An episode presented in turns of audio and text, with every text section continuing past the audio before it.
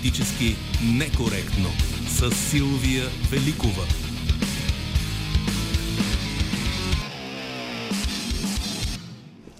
Здравейте! На 29 август работим заедно с редактора Веселина Миланова, звукорежисьор Георги Чунчуков. За политически некоректно социалните мрежи се грижи Евелина Георгиева. Тя вече е готова с първите ви коментари по темата днес. Музиката избира Марина Великова. Тя е в памет на Чарли Лотс, който си отиде на 80 години в клиника в Лондон. Затова ще слушаме Ролинг Стоунс. Въпреки смъртта на легендарния барбанист, рок динозаврите от Стоунс обявиха, че ще реализират обявеното по-рано американско турне и така ще почти that what Гост политически некоректно е един от най-коментираните министри, економическия Кирил Петков. Разговор с него ще е след 13 часа, след новините ни тогава. Затова е разговора ни с вас. Започва буквално след минути. Телефоните, на които ви очакваме вече са 0889 202 207, 029336743, 029631565. Очакваме ви коментарите и във Facebook, Skype, Twitter Instagram, където сме политически некоректно, а въпрос Въпросът днес е кой печели от продължаващата политическа криза. Политически некоректно. Сега започваме с вашите мнения, тъй като, както ви казах в началото, след 13 часа тук в студиото ще е Кирил Петков за отговаря на многото въпроси, които се събраха а, към него, както свързани с работата му, така и свързани с личността му и плановете му. И така, кой печели от продължаваща политическа криза? Това ви питаме днес. Три отговора, кратки от Туитър. На Росен Ценов, ДПС и Възраждане, на Иван Димитров, Ахмед Доган и присъдружните му ГЕРБ СДС и Христо Петров, Бойко и ДПС, а БСП се надяват да си вдигнат резултата. Демократична България имат същите надежди, плюс да спечелят някое министерство, смята той. Сега и към телефоните. Здравейте! Здравейте и добър ден. Добър ден. А, ще бъда кратичка. Поздрави от Козлодойския Дунавски бряг. Благодарим. А, значи, онова, което всички парламент, парламентаристи, а, на което не обръщат внимание и не се срамуват, че всяка сутрин влизат а, под надписа Съединението прави силата, но нищо не правят за това наистина да стане силна България. Това е и другото, което искам да препоръча в предаването, поне в неделя, да звучи българска музика, диалози не е достатъчно като предаване, както и ако може от септември в програмната схема предаването политически некоректно да не е веднага на обяд, когато хранат, хората се хранят, а да бъде примерно от 13.30 часа. Ами, това, е това са програмни решения, които се взимат на друго място, но да, да винаги да. когато има Все повод, слушаме, да. да, разбира се, пускаме българска музика. Само един въпрос към вас преди да се разделим. Да. А, понеже а, съ, така споменахте какво пише над главите на депутатите, вие вярвате ли, че този път в името на Съединението прави силата? Депутатите след трети избори ще се разберат, защото чухме Слави Трифонов да казва в интервюто си за панорама, този път ще трябва на всяка цена да има правителство. Моля се, а, а, моля се и се надявам силно, че благоразумието ще наделее над всякакви други политически и какви ли економически интереси. Стига да не, се, да не става за сметка на стъпкването на принципи. Благодаря ви и следващия да. ни слушател. Здравейте. Чуваме ли? Ви? Ли да говоря? Да, разбира се, вие сте. А, значи аз съм Цветан Марков от Стара Загора. А, мисля, че в тази политическа бъркотия печели бат бойко. И имам една молбичка, попитайте господин Слави Трифонов, ако на следващите избори е трети и му се падне пак мандата с, с всички демократични стили, включая и БСП, ще направи ли правителство? Добре. Питайте го преди избори. възможност да го попитаме. Ще му зададем благодаря. този въпрос и аз ви благодаря. И още един слушател. Здравейте. Добър ден, госпожо Великова. Добър ден. Добро от София. Имам един риторичен въпрос, преди да кажа нещо. А, според вас, защо президента даде мандата на една провалена, а, минала през Орешарска банда, през тройна банда правителства мандат? Кажете ми. Ама вие казахте, че е риторичен, така че се предполага, че отговорът е ясен. Точно така и се изпада от вас, защото е наистина риторичен въпрос. А какъв е отговорът, който според вас е ясен? Защо президентът даде на Ясният отговор беше един. Трябваше да се даде трябваше да се даде на единствената диалогична в случая партия, това беше демократична България. Тя можеше нали, на експертно, на потенциално ниво да състави някакви разговори. Нали, а дали ще стане нещо, това беше съвсем друг въпрос. А, обаче той си изигра картите в, в, в, в така да се каже, ломото на президентските избори. Сега въпросът е дали това не е бил по-краткия път към изборите, избора на, на БСП? Точно така. А, много хора смятат, да ви кажа, че той, преценявам и аз така, че иска служебното правителство да продължи да управлява, пак в връзка с това, което казах и малко, но а, това, което ще завърша, а, трябва на следващите избори хората да разберат, че трябва да се даде гласност и трябва да се даде мандат на партия, която наистина може да управлява. Сега Когато... обаче, обаче казахте, че мандатът трябва да отиде в Демократична България, защото са диалогичната партия. Колко да са диалогични, когато те категорично казаха, че няма да преговарят с БСП? Диалогични до две партии изглежда се само. Значи диалогичност в този насока, че могат да представят реални политики, госпожо Великова, mm. да, да седнат другите партии да разговарят по това. А не когато се сложи на масата нещо и то явно, че не може да се случи. Е, еми, очевидно не са диалогични всички, след като сме в тази ситуация, в която ще ходим за трети път да гласуваме за е, парламент. А, а, сега към другия ни слушател. Здравейте. Ало? Здравейте, вие сте. Здравейте, Николов от Перник. Вижте, ще бъда кратък. Печели Бойко Борисов, Доган, Гешев, т.е. мафията, наричам си я спокойно така, срещу която бяха тези многолюдни протести. С други думи, Слави беше човека използван от тях. Той едва ли е имал нещо против, говори се за милиони, които са му дадени. Слави използван от кого не разбрах, защото... От тия хора. Той доброволно се подложи, за да изпълни горе-долу ролята на Юда. Подмени протеста даде време на Бойко да се осъзнае, Бойко беше объркан като животно, криеше се по планини и паланки, даде време на Гешев да се успокои, даде време на Доган, даде и така нататък. Тоест, Слави обслужи мафията. Нищо друго не съм очаквал от него. А вече конкретно мога да ви кажа, Татьяна Дончева в ваше предаване преди обяд, заяви конкретно и хората, които са заставали зад него, Орин Алексиев, така наречения касичка на до преди време и Доган. Това в ефир казано подлежи евентуално на съд, присъда, не е нужно на Татьяна Дончева да обяснявам. Така че за мен това вече е истина. Нещо, което се подхвърля. Що ме казано от Татьяна Дончева, за вас е истина. Той изигра ролята на поп И, какво, и какъв ще е ефекта от това, а, значи, това това ще се запази, ако хората не се събудят, защото има много заблудени хора гласували за него. И за кого да гласуват, ако не за него? В проекта Слави Трифонов, слугата на мафията, а защо не и съучастника, а, ако не беше той с неговата формация, щеха тези гласове да отидат а, за Демократична България, mm. за БСП, Защо? може и за други. И Бойко, дето се вика, отиваше в Киреч. Защо решихте да така? Съдебни, Защо? Така, така, Защо решихте, Но че така ще да отидат гласовете? Не позволи. Ами... Слави казвам го откровено, твърдо, обслужи по най-унизителен начин. Това е Той вашето човек... мнение. Въпросът е, че а, разбивките на, на начина на, на, на електората на Слави Трифонов съвсем не, не казват, че тези хора, ако не бяха гласували за него, ще да гласуват за Демократична България или БСП. Така че а, малко пресилено би било да се смята, че създаването е дошло за да вземе гласове от тези партии и те така да не могат да омощят ГЕРБ.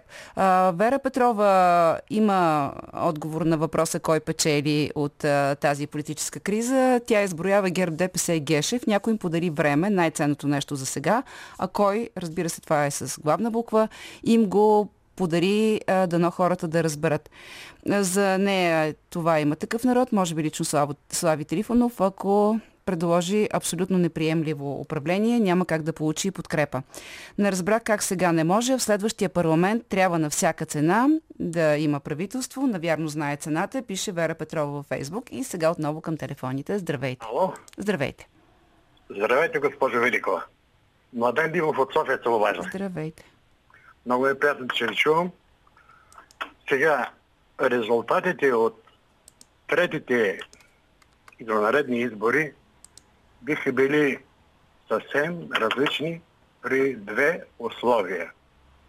Едното е, ако тези 50% почти, които не ходят да гласуват, отидат пред урните и гласуват обаче за издигнати от инициативни комитети, относително най-малко зависими кандидати за тези изборни гласови позиции, които са местни, честни, свестни и известни. И второто нещо е, ако се промени подобаващо този изборен кодекс на безчестието, така, че той да се превърне в изборен кодекс на народовластието. Добре, благодаря ви за вашето мнение. Сега да видим какво пишат нашите слушатели във Фейсбук. Мирчо Мирчев, мафията печели със сигурност, пиполата и са във всички сфери на обществения живот. Трудна е битката с нея, тъй като се е сраснала държавата. Другия отбор е геополитически, битката е запада срещу изтока, там нещата са нищо лично, просто бизнес, мъглата е непрогледна.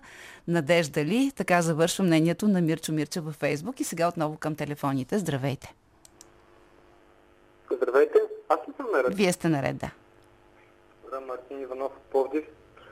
Ам, аз не искам да коментирам ситуацията, защото достатъчно анализатори са вече коментирали. Мен ми е по-интересен вашия гост, който ще бъде след един с министър Песков. Мгм. Дали може да му зададете следния въпрос? Ам, предвид, ам, предвид деградивното поведение на партия на дали той със своите съмишленици в ам, този кабинет се виждат като решение за излизане от тази политическа криза, участвайки на следващи избори в някаква формация, така че да съберат този вод на хората, които се надяват да стане някаква промяна. Добре, така или иначе това е въпрос, който беше зададен и под публикацията за неговото участие днес. Хората го коментират, анализаторите също даже калкулират евентуална подкрепа или не на такъв нов проект, така че да, задължително ще го попитам. А след като нямате мнение по въпроса, да добавя това на Георги Ангел във Фейсбук. Никой не печели от политическа криза, само БСП може, защото се държи най-зряло. Сега към следващия слушател на телефоните ни. Вие сте, да. Добре. Спомняте ли си в шоуто на Слави Трифонов, когато споделиха, че е приятел с Васил Илиев и Георги Илиев? Това беше отдавна. Нека се го припомнят тези хора. Оттам къде започва мафията всъщност. Второ, Слави Трифонов се оттегли и се отиде едно време от психологически спад в Плевен и го върнаха отново да води шоуто. Ли се пък и тези неща? И те какво трябва да ни... а, този- Какъв този- отговор ни дават за случващото се в момента? И този слави заблуди толкова много народ. Аз също подкрепих до едно време този човек, но вече се отричам ко- окончателно от него. И няма да гласувам за такъв човек, който обърква цяла нация. Благодаря ви. Добре, и аз ви благодаря. Петър Средногорски във Фейсбук от политическата криза печели временното правителство и българския народ печелят и мутрите, които мечтаят да се върнат отново на власт, зяпнали своята паст, пише той в Рима. Сега отново към слушателите ни. Здравейте. А, здравейте, госпожо Великова. Чуваме ли се? Чуваме се чудесно. Аз съм Десислав Колев, Бардан Сургат, Царкаляна, Заводска област. Значи, един, ако не се бъркам, една от слушателките слушател, беше, който каза, че наистина БСП се държи наистина трезво. Аз го подкрепям в това мнение. Но я ми кажете, защо според вас всички не спират да оплюват президента Румен Радев? Макар, че ако се разровите в Фейсбук ще намерите едно пророчество на Лиля Ванга, в което гласи, че генерал ще управлява България. Значи до сега, откакто Радев е президент, много стабилно и коректно се държи спрямо управлението на държавата, за разлика от повечето политически партии. Статуквото ще се промени само тогава, когато всички политически партии се обединят в едно. Заедно с БСП. Ох, това ми Да- се струва да- да много няма, да. а, странно, странна идея. Как така всички политически партии, те нали, имат и различни идеологически при, а, различия. Има, да, да, това ми е пределно ясно, но все пак а, трябва да погледнем надписа на парламента, какво пише Обединението прави силата. Той винаги го е писал, но винаги имало партии са излъчвани правителства, така че очевидно не в обединението на партията. Партиите в нещо друго а, а, е отговор на въпроса, защото този път два пъти не става. Благодаря ви. Светослав Георгиев ни пише, че според него винаги, когато има политическа криза в България, а, това е в полза на обществото и държавата, защото това е период, в който няма задколисни машинации и успяваме да видим кой какъв е България и дали работи за просперитета на българите. Ето едно положително нещо в кризата. А сега към слушателите ни още на телефоните ще можем да чуем още няколко. Здравейте, вие сте. Ало. Вие сте, слушаме ви. Добър ден. Слушаме Аз ли съм? Слушаме ви, да. Да, казвам. Значи от 1954 година до ден днешен мога да ви кажа всичко, което е станало в България на политическата сцена. Няма нужда чак толкова назад да се връщате, сега, ако искате към назад сега. Няма да се връщам. Само тая да ви кажа. Последните три месеца. Нещата, нашите последните месеци не са в ред. Това е едното. Второто. Този, който си мисли само за миг, както господин президента, че в БСП има учителви хора, много му здраве от дядо Господ. Аз през целия си живот съм тегал само от тях.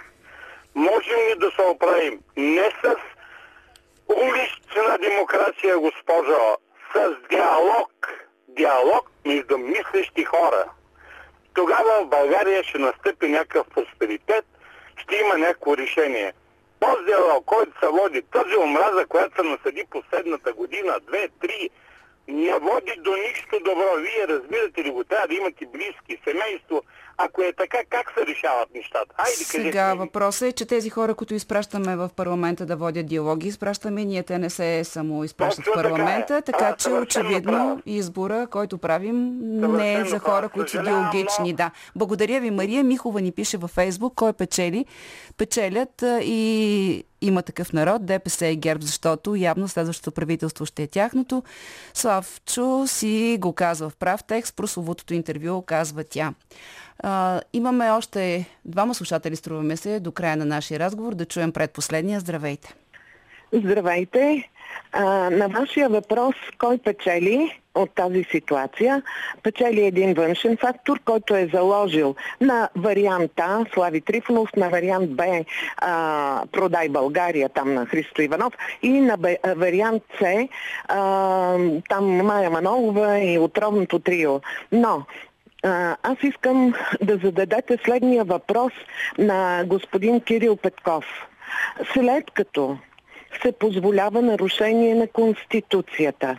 Ние, гражданите, трябва ли да изпълняваме една противоконституционна заповед на един министр? Заповедите са от по-нисък ранг от законите, а законите не могат да противоречат на Конституцията. Коя Тя е норма имате предвид? От най-висок ранг. Да, и утре излизаме пред НДК в 5 часа след обед. За? Срещу тези мерки, които се налагат силово в обслужване на един външен геополитически фактор. Моля ви, бъдете по-конкретна, защото не разбирам срещу какво протестирате, коя е тази заповед и кой е външния геополитически А, фактор. всички заповеди, дори самото извънредно положение, Е извънредна беше въведено в нарушение на Конституцията. Всички а, нормативни Той ще протестирате заповеди, срещу ограниченията, последвали свързани с COVID, така ли? Това а, ли? Са в нарушение на Конституцията. Да, ние гражданите изследвахме нещата заедно с а, а, адвокати, сме видяли и сме обмислили. Вие знаете ли, че няма решение на Министерски съвет на Бойко Борисов в нощта на 12 срещу 13 март 2020 година? Няма такова решение. Има стенограма, в която Бойко Борисов казва Ами, ние решихме. Госпожо, а, само да ви кажа, че решението... министрите, Моля ви, е, той така. С някого е решил. Решението А, за така? на извънредното положение беше взето от парламента, точно така както изглежда процедурата, описана когато се взима извънредно положение. Сега в момента сме в извънредна епидемична обстановка. Това също е описано по а, съответните законови норми. Разбира се, а, част от демокрацията е правото на протест срещу- всичко, което смятате, че не а, отговаря на вашите представи и нарушава законите. Така че, ето, имахте възможност през ефира на политически некоректно да оповестите за вашата протестна проява утре. Последният ни слушател, здравейте. Да, здравейте, чувате ли ме? Чувам ви, надявам се, ще, си погов... ще говорим за политическата ситуация. Да, и каква е вашата... Да, политическата ситуация е, според мен, е, моите наблюдение е поредна подмяна на истинската промяна с лъжа, промяна след като се износи предишният песнобоец и перач, трябва да се смени с нов. И сега тук се опитват, всъщност основният проблем на България е, че ние гражданите сме напълно изключени от управлението на страната. Излизат някакви кукли, патици под контрол, които се джавкат помежду си никой от тях не предлага истинска съществена радикална промяна. Точно за това 40% само гласуваха на изборите. С това, тази липса на альтернатива отгоре, фактически те отстраняват най-мислещата част от избирателите. И това е техен успех. Това е успех на мафията, на олигархията. Сега смятате ли, гласуват... че на тези избори, които очевидно се задават, ще излезат да гласува по-голяма част от българските да, граждани? Ако те излезат по-голяма, обаче ако отново излезат същите, същите фалшиви альтернативи на, на изборите, отново, отново няма да имаме избор. Затова основният проблем на България е, че който и да дойде на власт, ние нямаме контрол върху него и затова основната промяна е първо да се свали броя за свикване на референдуми, за да променяме кривите им закони, включително избирателния кодекс, който ни изключва, и да почнем да избираме пряко прокурорите, съдите и полицейските шефове. Това е Това е част е... от предложенията, които предложи Слави Трифонов и които се а, така бяха определени като а, така получиха подкрепа, но има много спорове дали това е конституционно съобразно. Благодаря ви. Това беше послед, последния слушател в днешния диалог с вас, но добавям тук мненията, които имаме в социалните мрежи. Иван Банчев, който оказва от политическата криза печели българския народ, защото кризата е криза на представителството. Криза трябва да има, докато се появят партии, които съответно, съответстват на нагласите на активните избиратели. Това не става изведнъж е процес, който си иска време. Това време наричаме период на криза. С това обобщаващо мнение завършва разговора ни днес в Политически некоректно. Политически некоректно. Още две мнения от Фейсбук. Асен Стоянов не знае кой е печели, но сигурно знае кой губи. Това сме ние, които сме изпратили тези измислени депутати в парламента. Да, и да добавя нали, Славчо твърди, че не си прилича с Ахмечо, ами те са като братя, само дето не са близнаци, двамата пър дърпат конзите в сянка, но Славчо го би, като дори не стъпи в парламента. А, кажете нещо за това, ни пише той. И последно Христо Русинов превет печели народа, защото няма нищо по-добро от избори. Този път бяха почти честни, следващите ще бъдат още по-честни и напротив, хората виждаме и разбираме всичко, смята нашия слушател. А сега как видя тази черно-бяла седмица. Минутите на Иво Балев от сега следват в политически некоректно. Новини добавена стойност. Добър ден и всичко най-специално, скъпи съучастници. Започва нашият бюлетин Новини с добавена стойност. Една композиция в стил академичен пънк рок. Днес конкретно ще покажем как черното става бяло и в това има много полка за разсъдливите. Не искам да се хваля, но тия дни открих, че политическото ми влияние е нараснало неимоверно. Имам си едно хоби, което се оказа, че е станало много модерно и във висшата политическа лига на нашата красива и плодородна страна. С очите си видях, че най-изявените пехливани на политическия ни тепих правят нещо, което и аз правя непрекъснато – провеждат разговори и не съставят правителство. И излиза, че новите лидери са много способни и отговорни хора, но както е описано и в литературата, много често тези, които произвеждат благата, сами не могат да се ползват от тези блага. Както е писал Джани Родари в превод на Валери Петров, прибира се от фабриката Пеш автомобили, който в нея прави, и ти столарио столове плетеш, а сам седиш на плочите корави. И нашите нови лидери така – много хубаво говорят и си защитават принципите, но си нямат свое правителство. Николай Хаджигенов оне ден каза, че с третия мандат в ръцете на БСП май щяло да стане като с първия мандат, когато беше в Слави. Разговорите успешни, правителство няма. Това ми се видя много интересна политическа формула, а и се поласках, че тия големи сериозни политически субекти вземат пример от мен. Слабости човешки. Винаги бягам от почести, признания и слава, през живота си не съм се качвал на бял кон, ала като стане нещо такова, Като видя колко съм влиятелен, без да искам се възгордявам и почвам да гледам на себе си малко като Инстаграм звезда. Направо ми иде да си направя 600 селфита в небрежно интелектуален стил. След като направих това откритие, че разните мандатоносители ме имитират, още повече ми се прииска да проведа някой успешен разговор, но без да съставям правителство. Пък за правителството, така или иначе, аз не нося отговорност, но реално погледнато и лидерите не я поемат пустата отговорност, така че и по тая линия имаме успоредност на векторите. Реших да си проведа политическите разговори в гаража на една моя приятелка, автобояджийка. Тя е много атлетична и отдадена на професията си. Посетиха значи на работното й място и какво да видя? Приятелката ми чегърташе боята на един черен високопроходим автомобил, за да го бояди са бял. Тая високопланинска джипка, която от черна се готви да стане бяла, няма да кажа каква марка е, но ще подскажа, че много би отивала на вила Секвоя. Много интересно. Още преди да започнем успешните политически разговори с моята приятелка, разменихме някои мисли, гледайки се в очите. Аз казах на себе си вътрешно. Бре, на кого ли е тази високопланинска джипка, която се прекомпозира в бяла джипка? А моята приятелка, автобояджийка, отгадна мислите ми и ги пресече. Не си помисляй, каза ми тя без думи, не си помисляй да ми задаваш недискретния въпрос на кого е тая черна джипка, която че гъртам, за да префасонирам в бяла. Професионалната ми етика забранява да говоря за клиентите си.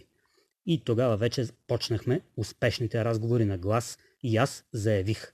Приятелко, не ти се меся в професионалната етика, няма да те питам нищо такова – Просто така, разсъждавайки на глас, на мен ми се струва, че някой е решил да се връща на бяла джипка, там откъдето ушким са го праждосали.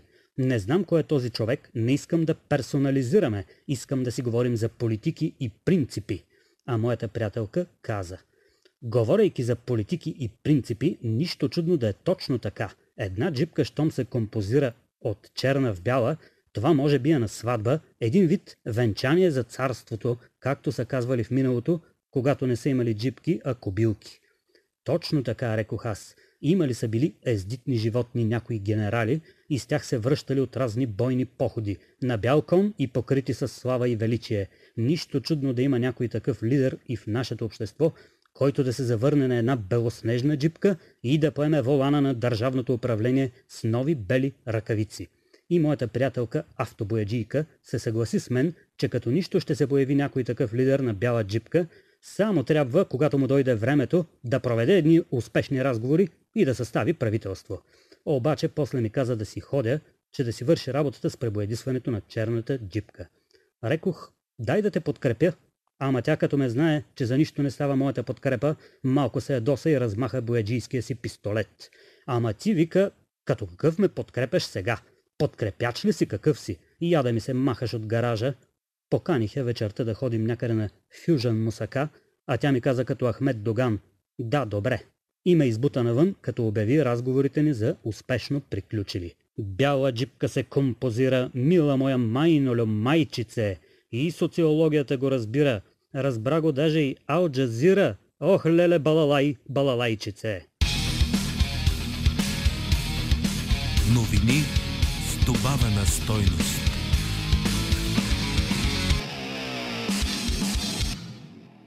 стойност. Госполитически некоректно е економическия министр служебното правителство Кирил Петков. Както го анонсирахме още когато решихме това да бъде нашия гост, той е интересна политическа личност.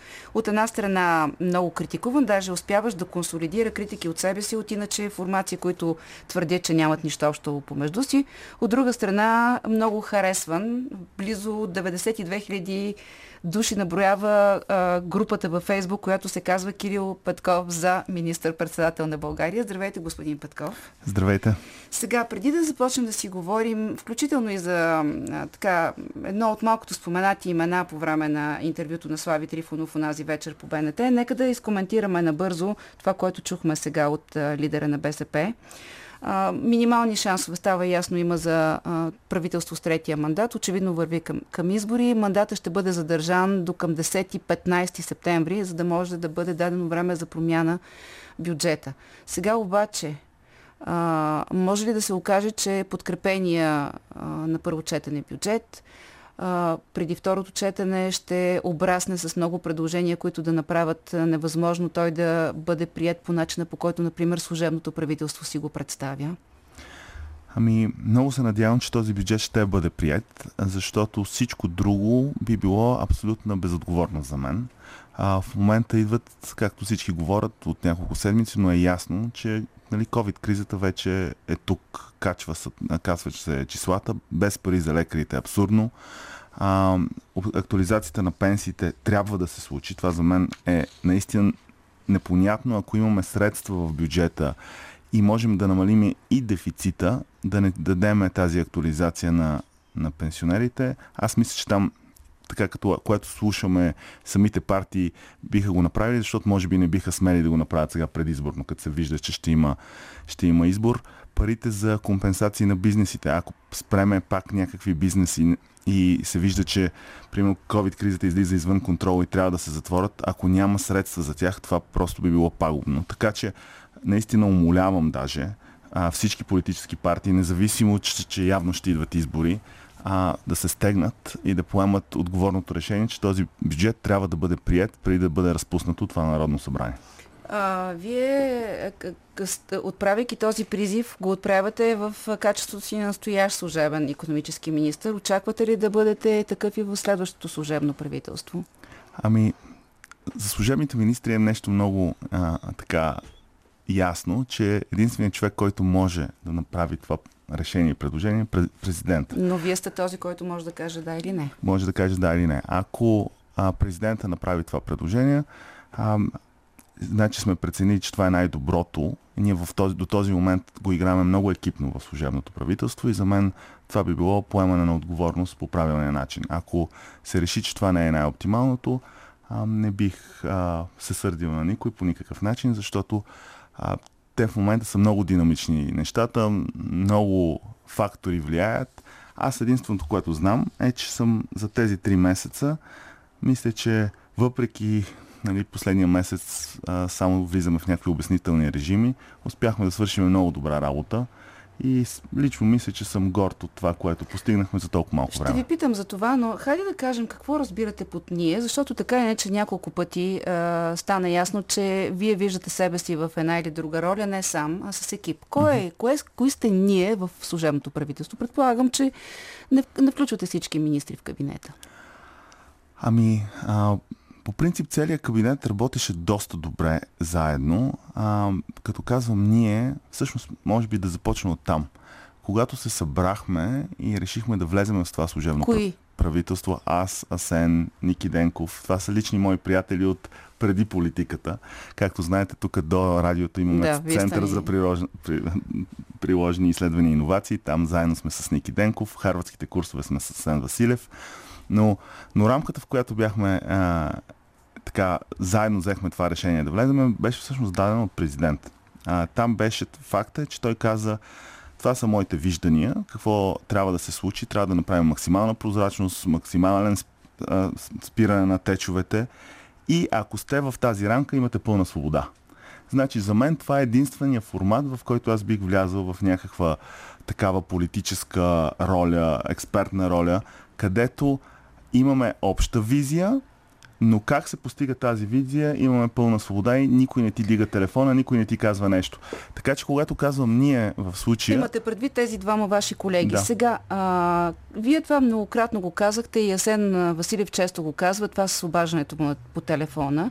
Така ли остана до края? Да. А, дори когато а, се оказа, че може цялото служебно правителство да бъде нелегитимно, въпреки че юристите казват, че няма как това да се случи. Дори тогава ли не ви вдигна телефона, не ви звънна телефона, по телефона президента да каже, бе, Кириле, какво е това сега с твоето гражданство?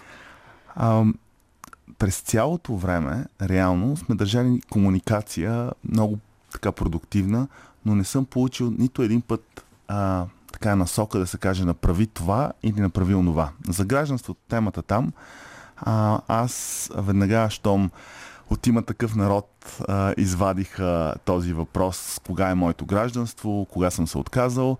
Аз веднага а, отидох при президента и му казах, че отказа ми е от 21 април. А за мен това е единствената дата, в която аз съм направил този отказ. И а, той ми каза, а, и така, мисля, че им, имаме си доверие, а, че всяко едно действие, което правиме, е с единствената цел да го направим по най-добрия начин, който можем. И това, че той когато по телевизията излезе и каза, Кирил каза, че родината му майка е България, не е Канада, това беше на база на такъв разговор, където не само аз казах, че съм се отказал. Между другото, да се, откажеш от канадско гражданство, това е интересно, защото така звучи с едно изречение. Реално от какво се отказва, само да поясна на хората. А, на 14 годишна възраст, когато а, бях станал автоматично канадец, моя баща всъщност беше иммигрирал а, с самолетите за Куба. И човека беше чистил а, ресторанти и всякакви неща за 5 години, за да се получи това гражданство. И това гражданство ти дава няколко права. Едното от които, разбира се, е безплатно а, здравеопазване до края на живота ти, независимо каква болест имаш. И другото е канадска пенсия за старост. И този и моя баща просто, а, нали, когато аз взех това решение на 21 април, той не можа да повярва, че аз съм готов да го прежаля толкова бързо. И Добре, ако вие, сте, да. вие сте взел това решение, за което явно сте а, уведомил баща си, но на президента всъщност никога до тогава, до тази дата, август месец, когато беше повдигнат въпроса публично, не сте коментирали въпроса с вашето двойно гражданство, така ли? Не, аз в моята в, в моите действия на 21 когато го направих, аз се чувствах, че абсолютно съм си направил всичко, което трябва да направя. Подписал съм декларация също, когато трябваше да се изисква тази декларация. Според която нямате двойно според, гражданство. Според, която нямам двойно гражданство. И между другото, в последните дискусии с най-различни адвокати, юристи, бивши конститу... хора от Конституционния съд, се личи, че а, нали, те в момента се вадат най-различни аргументи. Разбира се, много хора биха се радвали аз никога пак да не съм министър или нещо такова. Защото е, не, навър... вие всъщност вече може да бъдете да, министър, защото има отговор. Въпросът е какво пише в тази, този сертификат. Нали така се да. казваше?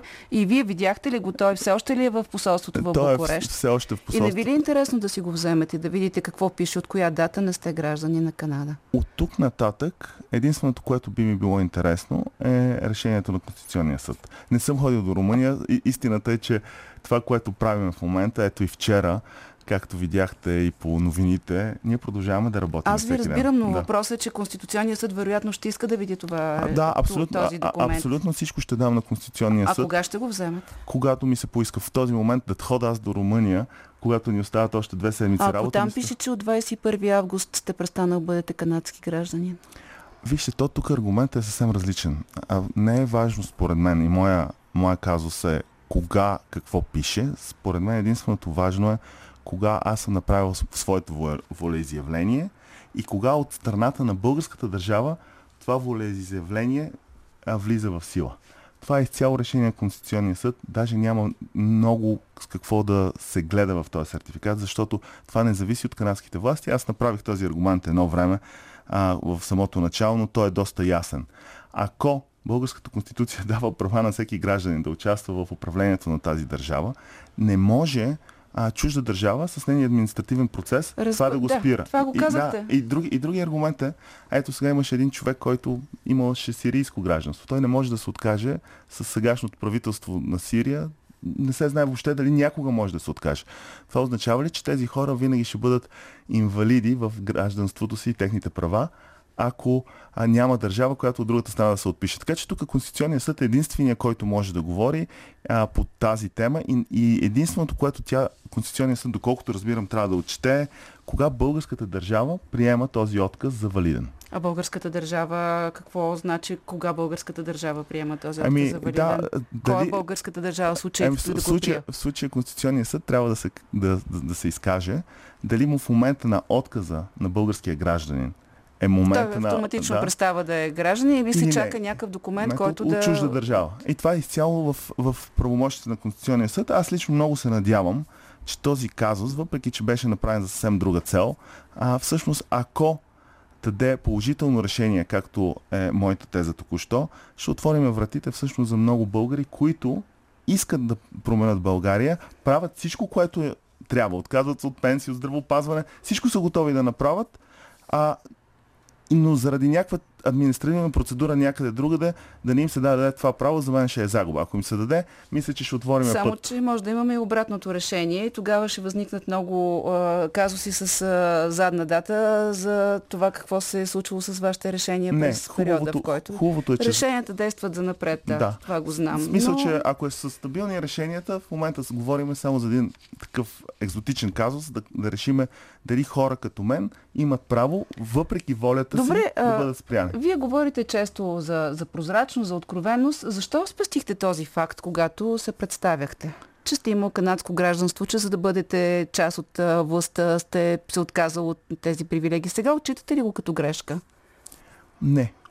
Честно да ви кажа, не. Не сте смятал, че това е важно? Не, защото аз бях абсолютно убеден, че този отказ е валиден. Аз направих всичко, което е в посилите ми, платих си таксите, изпратих документите. Паспорта къде е? Паспорт е в канадските власти, предаден. Аз нямам един документ канадски. Така че всичко направих, което се изискваше от мен на 21 април и оттам нататък аз нямам никак, даже напротив, а много се радвам, защото виждам какви атаки се случват.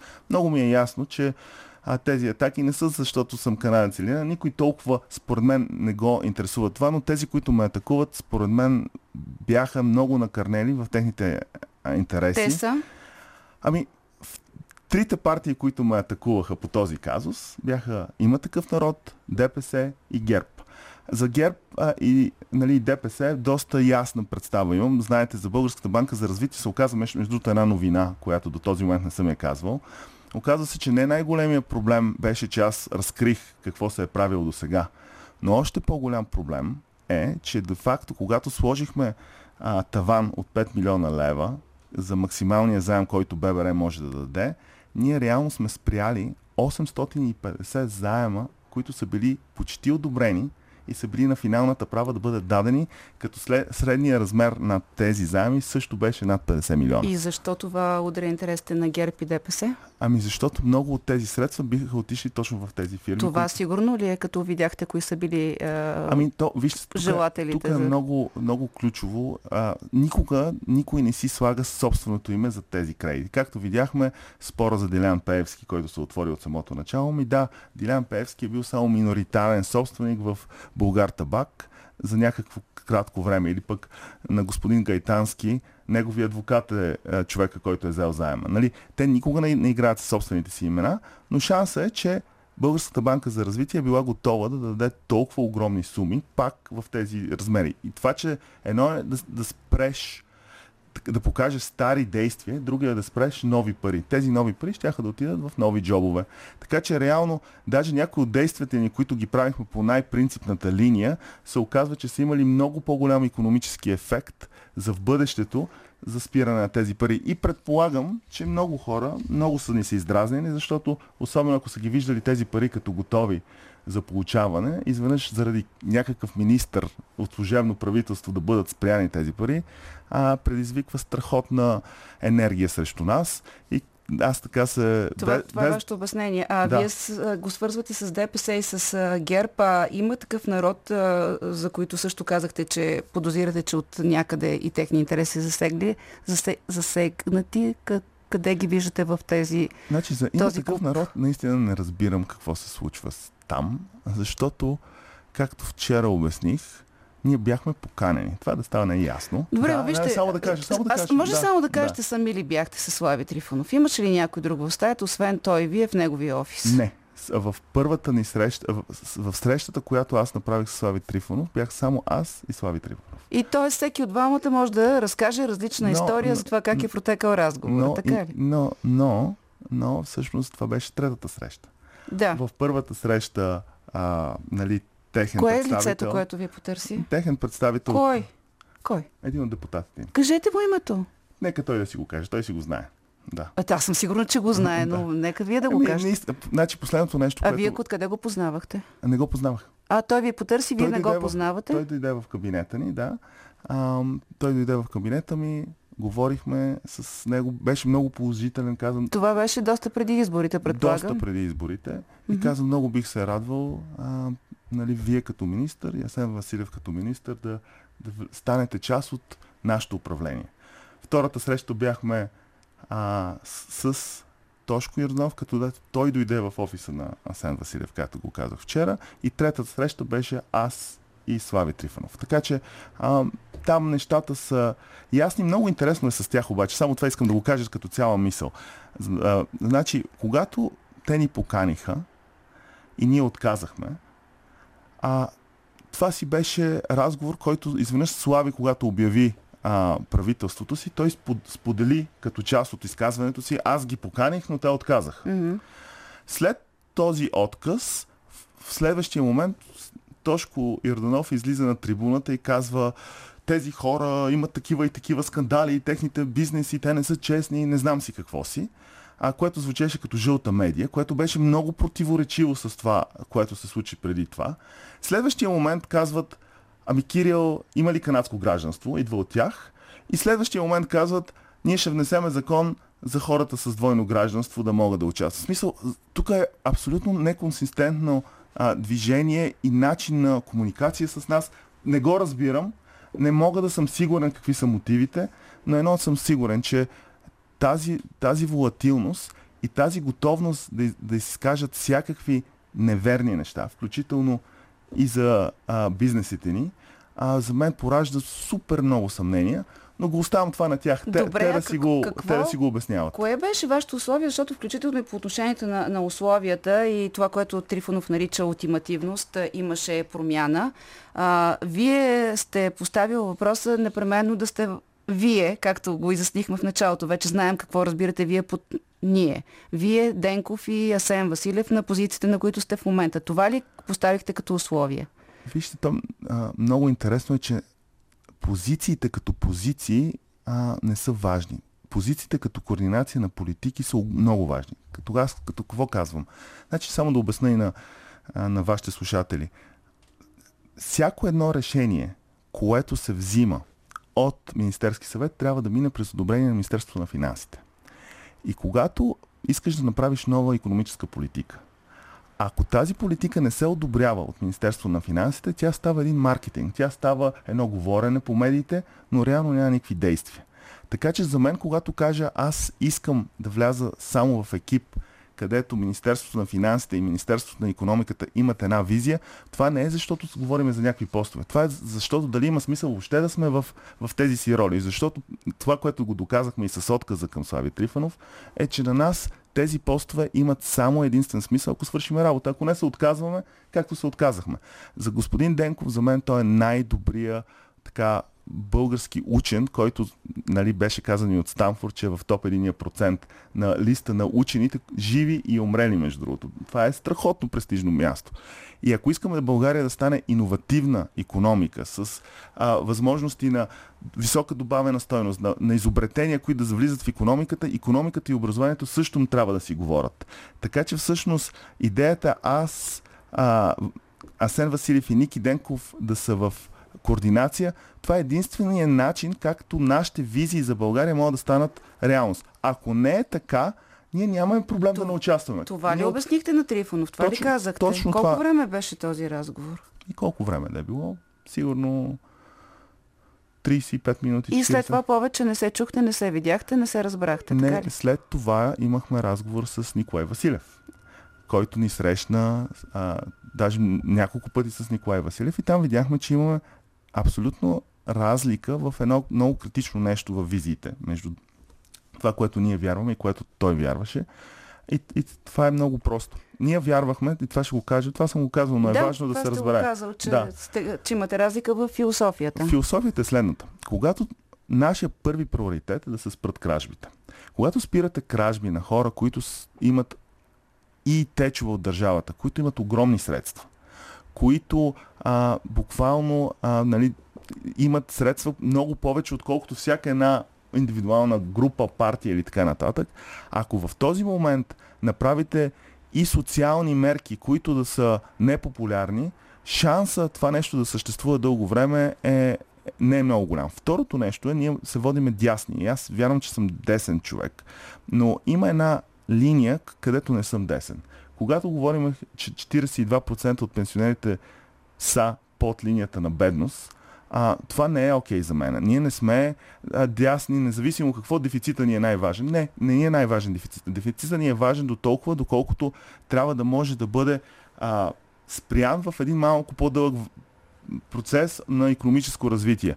А иначе в този момент ние да не актуализираме пенсиите, да нямаме социалните плащания и да се биеме срещу всички, които до този момент са ограбвали държавата, това не беше логично за нас и ние казахме в такава Добре. политика не бихме участвали. Разбрах ви. И а, няма какво още да се разкаже за тези срещи. Смятате, че темата е изчерпана, кой каквото Изцяло. имал да сподели да. за виждания, за договорки, за ултиматуми е приключил или има още нещо, което да. сега е момента да кажете? Не, знаете ли, което е много странно? Че в последния месец само ни вкарват в а, някакви обяснителни режими, а ние единственото, което се опитваме да правим е да си продължаваме да си вършим работата по истинските задачи. И това, което за мен е много ясно, е, че до когато имаме хора, които се фокусират в а, създаване на клюки, създаване на интриги, вместо да се фокусират върху реалните неща, шансът ние да напреднем много, е, е много труден и много бавен. Буквално дори нашето време като министри в момента, ми ние по два дена в седмицата прекарваме на наказателната скамейка в, в парламента. парламента да. да. През другото време се обяснявате по медиите. А, об... Сега обаче пък вероятно това може да бъде а, едно от обясненията за вашата популярност и очакванията, а, които между другото анализаторите калкулират, че вие сте лицето заедно с Асен Василев на нов политически проект. Знаете ли, а, да, да ви попитам да. още веднъж. А, имате ли разговор с БСП за участие в служебно правителство? В редовно правителство? Не, никой не е говорил с президента с Радев говорил ли сте за евентуално участие в служебното му правителство, второто? Не, още не съм. Към този момент. Питам ви, защото това е важно. Ако ще правите нов политически проект, очевидно не може да бъдете служебен министр, трябва да се отдадете на политиката. Знаете как ли? отговаряте на тези, да. а, а, тази фен група, Кирил Петков за министър-председател на България. Тези а, коментари на анализаторите, че вие сте новия, ще цитирам, а, българския Макрон. А, вие сте човека, който може да държи лесно отворена вратата и наляво и надясно към демократична България и към президента Радев, т.е. БСП. Знаете първо искам много да благодаря на хората от тази група, защото когато аз представлявам 7 от 10 а, заглавия в пик и всичките са лъжи. И когато отида обратно в групата и видя, че тя е станала на 90 хиляди и много хора ме подкрепят, това ти дава енергия, защото въпреки всичко и ние сме хора. То малко е опиум, да. не знам дали не, си давате сметка, че може да бъде няма, и опасно. Няма опиум при мен за тази, а, от тази страна. Значи едно от нещата, които научих и това бих го споделил с вашите слушатели. Ако човек иска да влиза в политиката, условие номер едно трябва да бъде че живота му извън политиката е по-добър, отколкото в политиката. Защо? Защото ако дори за момент се влюби в идеята, че той е месия или че той е невероятен, шанса да бъде а, да, да изкриви нещата, които той трябва да направи е огромен. Когато, ето в, в моя случай ще ви споделя, а, моите партньори ме молят да се върна в бизнеса, защото казват, а, това е най-голямата грешка, ако останеш в политиката. Моето семейство казва, а, подкрепяме те, но не те виждаме. В последните три месеца не сме те виждали. Реално, а, живота ми извън политиката е много по-добър, отколкото в политиката. Единственото нещо, което много ме радва, когато съм в политиката, е, че виждаме, че правиме промяна. И само да кажа за нещо специфично там, да не говоря като политик. Ето, примерно, а, с господин Личев, министър Личев, ами една борба, която сме имали от 10 години, едни български дюни да бъдат запазени, еми, когато си вътре, Значи 10 години ние правихме какво ли не, протести, ходения, а, говорене с всички и нищо не се случи. Тук само за два месеца с един свестен за мен министр на екологията успяхме да направим това, което за 10 години не можахме. Това е единственото нещо, което ни пали и другото, което научих, за мен е много важно да го кажа на, на слушателите, че България е всъщност 7 милиона. Ние сме два квартала на Нью Йорк или един квартал на Истанбул не трябва много успешни стъпки, за да променим изцяло посоката на тази страна. И реално, единственото нещо, което до този момент не се е случвало, е така хора да кажат, ами майната му на, на комфорта и на всичко друго, аз ще го направя, защото този потенциал трябва да се изпълни. Какво ми казахте в момента? Ще ставате ли политик в истинския смисъл на думата? Знаете ли какво ви казвам в момента? това решение, което вие ме питате, в момента първо а, не знам какъв е точният отговор. Второ, по никакъв начин, сега тече трети мандат. Това ми е последното нещо. Утре ще имам още 10 а, заглавия в пик. Не бих го споделил по никакъв начин. Едното нещо обаче, което ви казвам, е, че промяната в България е съвсем възможна. Тя не е толкова трудна, колкото всеки се опитва да я обясни. И ние като отбор а, имаме енергия да го направим. И тази промяна може да не е част от нали, отвътре е по-лесно да се правят по-големи промени. Но сега пък вече знаем много информация и ще ги следим. Да, вие го бяхте да. казал. Ще бъдем активни, само че именно с това изречение ще бъдем активни. Мисля, че го казахте в неделя 150. Да. Беше така подхранено усещането, че това ще стане чрез политика, защото служебното министерстването е ограничено във времето. Виждате. А, и, и без парламент е много по-сложно. Със сигурност Тоест... не бихме, не бихме вля... Значи, когато човек е служебен министр, той трябва да е безпартиен той не може да почне да прави а, неща, които са с партийна окраска, ако наистина е да, експертен. аз за това ви питам да, дали значи... смятате да правите партия, дали, например, вие сте чел, аз няма да ви кажа нещо, което не сте чул и то не сте го чел в а, споменатите от вашите сайтове, в а, нормални медии, че, например, а, стоите по-естествено като лидер на демократи... Да, България, отколкото Христо Иванов. А, вие какво мислите за това? Между другото, питат нашите слушатели, защо сте се отказал от а, а, тази партия преди време. А, сега, това е много интересно, защото това би било поредната такава а, развълнуване на, на общественото мнение. А, Христо Иванов си е лидер на а, Да България и според мен той си стои много добре като лидер там. Тоест нямате претенции да го изместите от лидерската начин, позиция? По никакъв начин. Това е абсурдно. Като, а, мисля, че доста се бори това, което mm-hmm. виждам и на него не му е лесно. А, така че за някакви такива лидерски а, намерения в Да България, абсурдно е това за мен.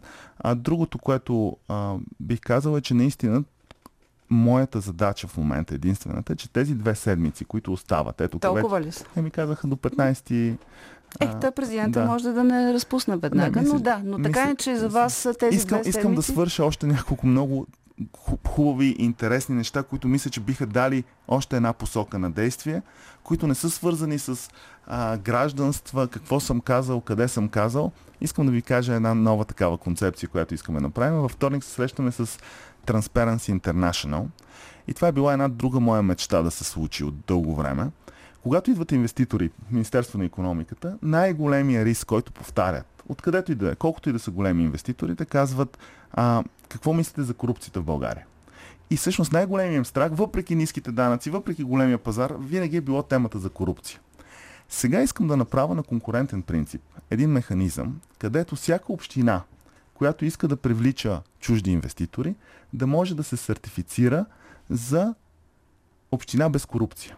И искаме да направим един такъв процес и, и когато някоя община се сертифицира като община без корупция, да има механизъм обаче това да се доказва, не, да не са само маркетингови приказки, в тяхните презентации за техните проекти това да бъде на първа страница. И когато дойде някой като Eagle или като някой друг голям инвеститор, това да бъде конкурентно предимство. Защото която община стане първа така, тя ще почне да привлича най-много инвеститори. И когато почнем да имаме конкурентен принцип между общините, лека по лека ще изчистиме системата. Добре, това, да, би, това, това не това... става за две седмици, колкото имате като служебен но, Но ако започнем как да се показва механизма и го обявиме, а, защото на, за тези три месеца това ни беше другата цел. Да покажем, че има друг начин на мислене и друг начин на управление. На нас ни е ясно, че за три месеца не мога да оправим цялата България.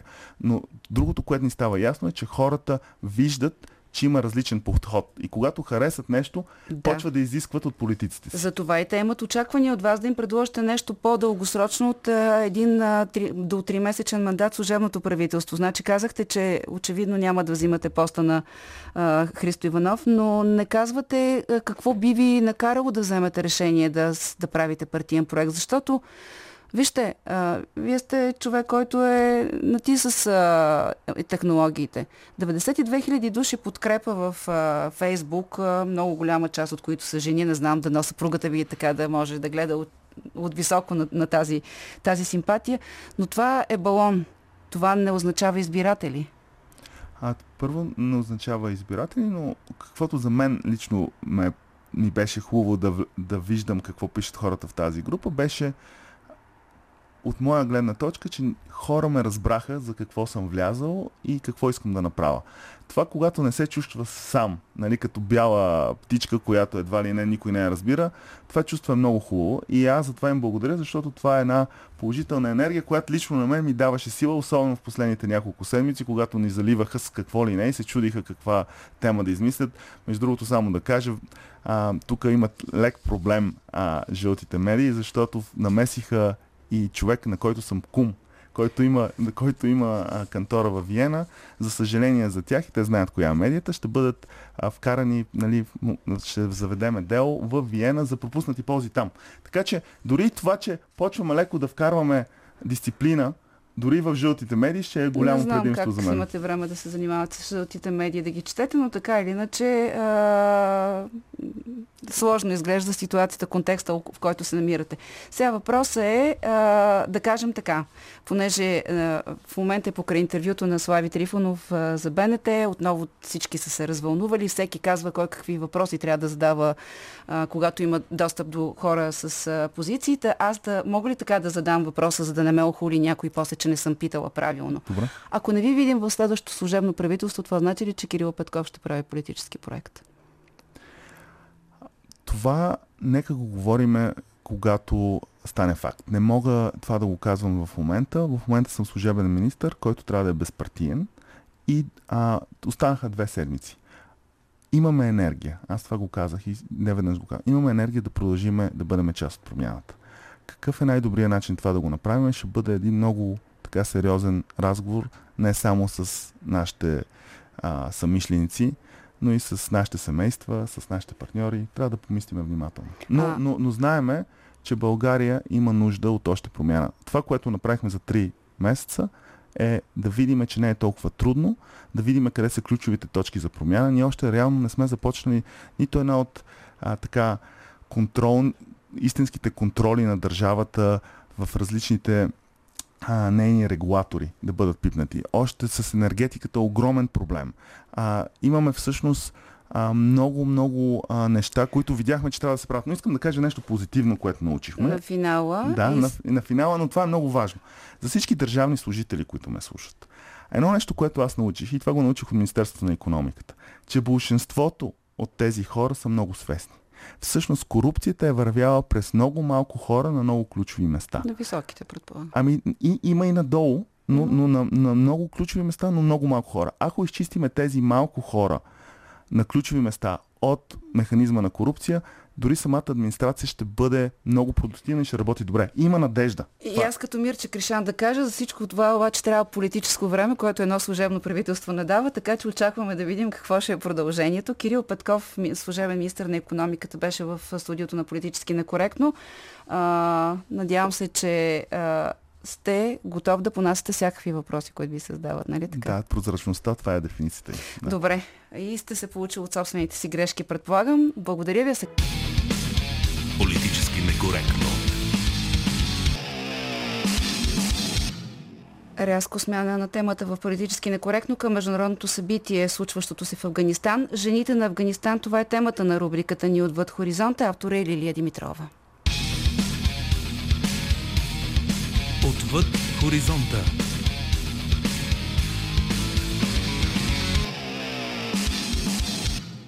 Афганистан влезе във всички новинарски емисии през последните седмици, като един от акцентите беше положението и правата на жените след идването на власт на талибаните. Говорител на групировката на първата официална пресконференция в Кабул, след като движението наложи контрол в страната, увери, че жените ще имат право да работят заедно с мъжете в рамките на изискванията на шерията и няма да бъдат подложени на дискриминация. Въпросът за жените е много важен. Ислямският емират е решен да предостави права на жените в рамките на шерията. Сестрите ни и мъжете имат еднакви права и ще могат да изпълняват дейности в различни сектори и сфери, възоснова на правилата и законите ни в образованието, здравеопазването и други области. Групировката за сега не е дала никакви подробности какво точно ще означава това на практика и повечето афганистанки не вярват, че положението им ще е добро. Особено след като няколко жени бяха изгонени или принудени да напуснат работа при бързия напредък на талибаните в страната. Споделя активистката Пащана Дорани. Всеки път, като заговорят за правата на жените, са много уклончиви. За какви права говорят? На придвижване, социални, политически, представителни, на глас. Всички тези права приемливи или са за тях или не? Никой не казва. Шериатът всъщност е правна система на исляма, която се базира на свещената за мисюлманите книга Коран. В буквален превод шерият означава ясен, добре оттъпкан път към вода и дава насоки на мисюлманите как да живеят според Божиите заръки. Всеки мюсюлманин може да се информира от ширията, дори ако има дилема за дребни ежедневни дейности. Например, ако мюсюлманин е поканен на заведение с колегите и не знае как да отговори на поканата, може да потърси съвет от експерт по ширията. И също като всяка правна система, шерията е сложен, а прилагането му на практика зависи изцяло от качеството и опита на експертите. Концепцията за престъпление, съдебен процес, правосъдие и наказание, въплатена в шерията, е коренно различна от концепцията в светското право. Носителката на Нобелова награда за мир Малала Юсафзай, която е на 15 години е прострелена в главата от талибаните, защото повежда кампания за образование на момичетата в Пакистан, предупреди, че законите на ширията ще са пагубни за безопасността и правата на жените и момичетата в Афганистан. Имах възможността да говоря с няколко активисти в Афганистан, включително активисти за правата на жените и всички те споделят огромната си тревога, че не знаят какъв ще е живота им. Много от тях помнят случилото се от 1996 до 2001 година и са дълбоко разтревожени за безопасността, правата, защитата и достъпа им до училище. Дни преди талибаните да завземат властта в Афганистан, действащия министр на образованието Ранджина Хамдиди предупреди, че управлението им може да заличи всичкия напредък в изравняването на социалните роли на жените и мъжете в страната, постигнат през последните 20 години. В Афганистан отново започва война. Бяхме принудени от обстоятелствата да преразгледаме бюджета на страната и да заделим средства за война, въпреки че не искаме да воюваме. Но сме принудени да защитим постиженията от последните 20 години. Въпреки случващото се в страната, обещавам да се боря до последния си дъх. 20% от националния бюджет да отива за образованието. Самите афганистанки, които с много усилия са извоювали немислими при управлението на талибаните свободи, са скептични относно положението си след връщането на джихадистите на власт. Активистката Пощана Дорани, чиято организация осигурява учебни материали на около 7000 момичета в предимно селскостопанските райони на Афганистан. Като афганистанка не им вярвам, защото до сега не са показали, че си спазват обещанията. Крайно време е да решат и да заявят дали момичетата ще ходят в общите училища и другите ученици и преподавателите няма да имат право да ги тормозят, обиждат или нараняват физически. Ако те могат да ни го гарантират, има повод за оптимизъм. Но за момента не виждам действия в тази насока. При предишното им управление на Афганистан от 1996 до 2000 2001, отново ръководени от законите на шерията, талибаните забраняват на момичетата да ходят на училище. Жените нямат право да работят, не могат да излизат без придружител от мъжки пол, а на публично място трябва да са покрити от глава до пети с бурки. На всички дръзнали да се опълчат на правилата или нарушили строгите закони, се налагат тежки физически наказания, като бичуване, малтретиране и дори смърт. Така че за сега думите на талибаните и действията им драстично се разминават, подчертава Дорани. Но тя е убедена, че афганистанските жени, а и изобщо международната общност не трябва да мълчат. Някой трябва да говори, защото е време талибаните да разберат, че гласът на афганистанските жени няма да бъде заглушен. Днес става дума за моето образование, утре за обучението на дъщеря ми. Днес отнемат моите политически права, утре ще са тези на сестра ми.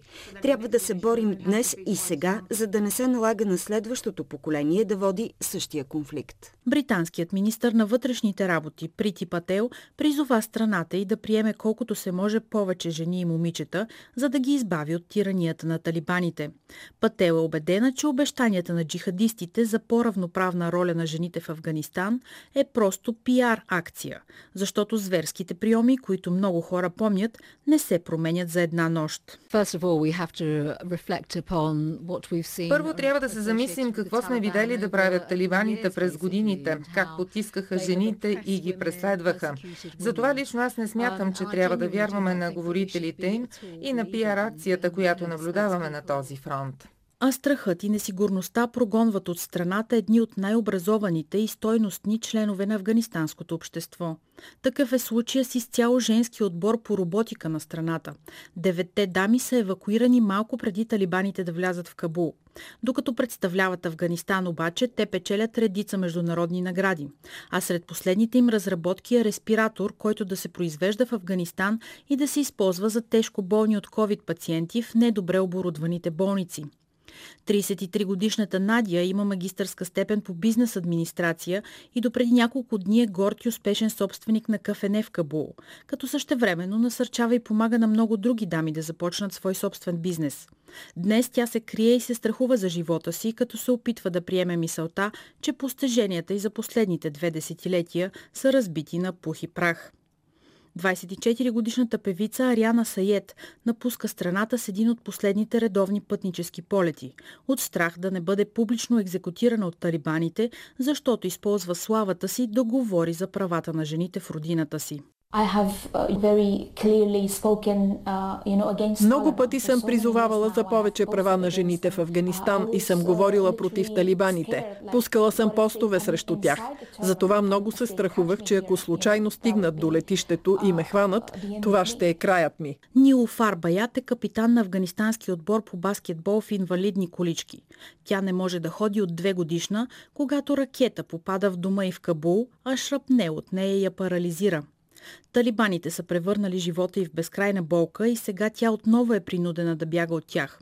Обедена е, че връщането им на власт ще заличи всички постижения в демократизацията на страната.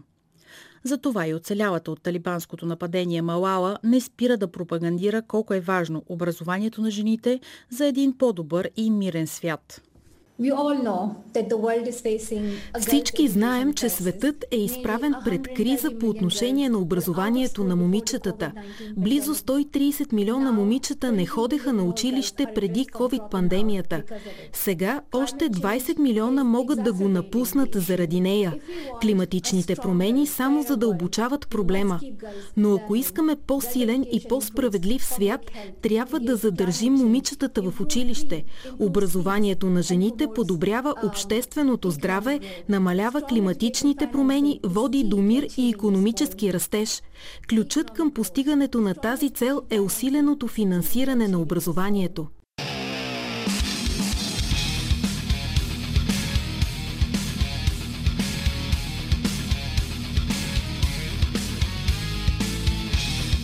Политически некоректно с Силвия Великова.